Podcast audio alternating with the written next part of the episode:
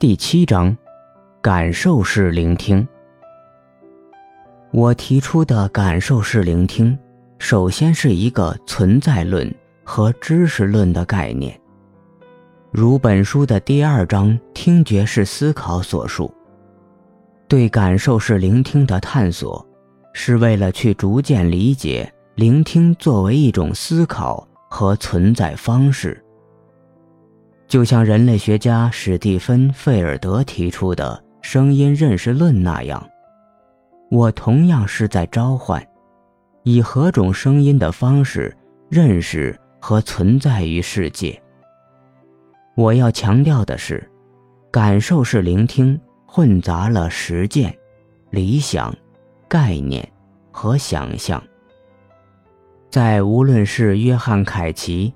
还是鲍林·奥利弗罗斯对聆听的描述和教义中，聆听都被赋予了一种神秘而玄虚、本能的色彩。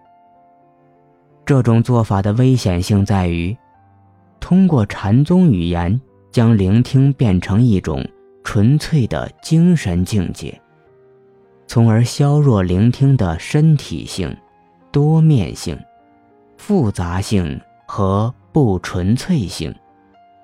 聆听噪音或一切声音本身，是一种智力决定。将聆听噪音的行为本能化，或者本真化，多少有点自欺。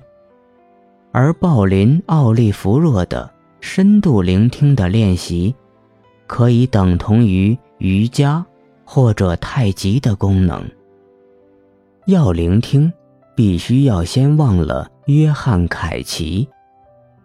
这是我在与萨 k 口 M、大有良英和一月移光的一次座谈中，萨 k 口 M 说的。忘了约翰·凯奇的意思是，忘了他所教会大家去说的那些话语，不要陷入那种散发禅意的。新世纪智者的角色。这些话如同宣传语，既容易记忆，又容易传播。但危险在于，它极易转化为一种艺术世界的意识形态，垄断实验音乐和声音艺术的美学话语权，从而使其丧失应有的活力。和锐利。约翰·凯奇强调聆听，要求消除表演者、创作者与听众之间的界限。同时，表演者、创作者首先是聆听者。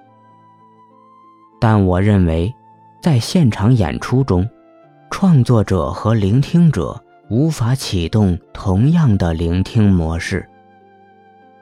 也许只有一个短暂的瞬间，可能会形成记事的集体聆听，集体主观性。此时，创作者与聆听者将无法区分。感受式聆听不仅适用于具有声音表演性的作品，如严峻的反馈噪音即兴，李建宏的环境即兴。也同样适用于氛围和环境式声音作品。声音装置中有一类，并不是将声音推向感官接收信息的最前方，而是将其作为氛围，弥散于信息纷杂的环境之中，偶然让人感知。如马克思纽豪斯的声音作品《时代广场》。安置于纽约时代广场这样一个浓缩了景观社会精华的地方，作品位于人行岛地下。一九七七年，马克思纽豪斯在第四十五街和第四十六街之间的一个三角形人行岛下，安置了一个二十四小时播放的声音装置。二零零二年，在迪亚特基金的支持下。该装置重新启动。二零一二年，我专程去纽约时代广场听这个作品。长期在这个人形岛上工作的米老鼠扮演者和巡逻的警察，竟然从来不知道脚下有一个艺术作品。时代广场这个声音作品，研成了现象学美学影响下的极简艺术风格，特别是理查德·塞拉、罗伯特·莫里斯，他们使用建筑几何式的单色巨型装置作品，力图在感官上取得一种直观的刺激，同时提倡创作者的死亡。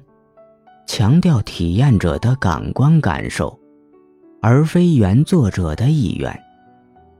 时代广场这个作品借助声音这种非视觉媒介，毫不费力地达到了创作者的隐形、作品形式极简、无处不在的目的。也难怪克里斯托弗·考克斯将这个作品声音称为。人世间的声音，通过聆听，生命才能永不停息的与周边世界发生关系，交换能量。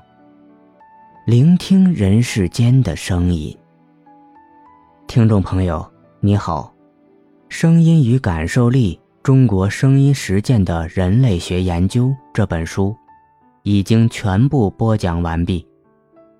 感谢您的收听，感谢您的订阅，感谢您的关注，同时欢迎您收听主页的其他专辑。再见。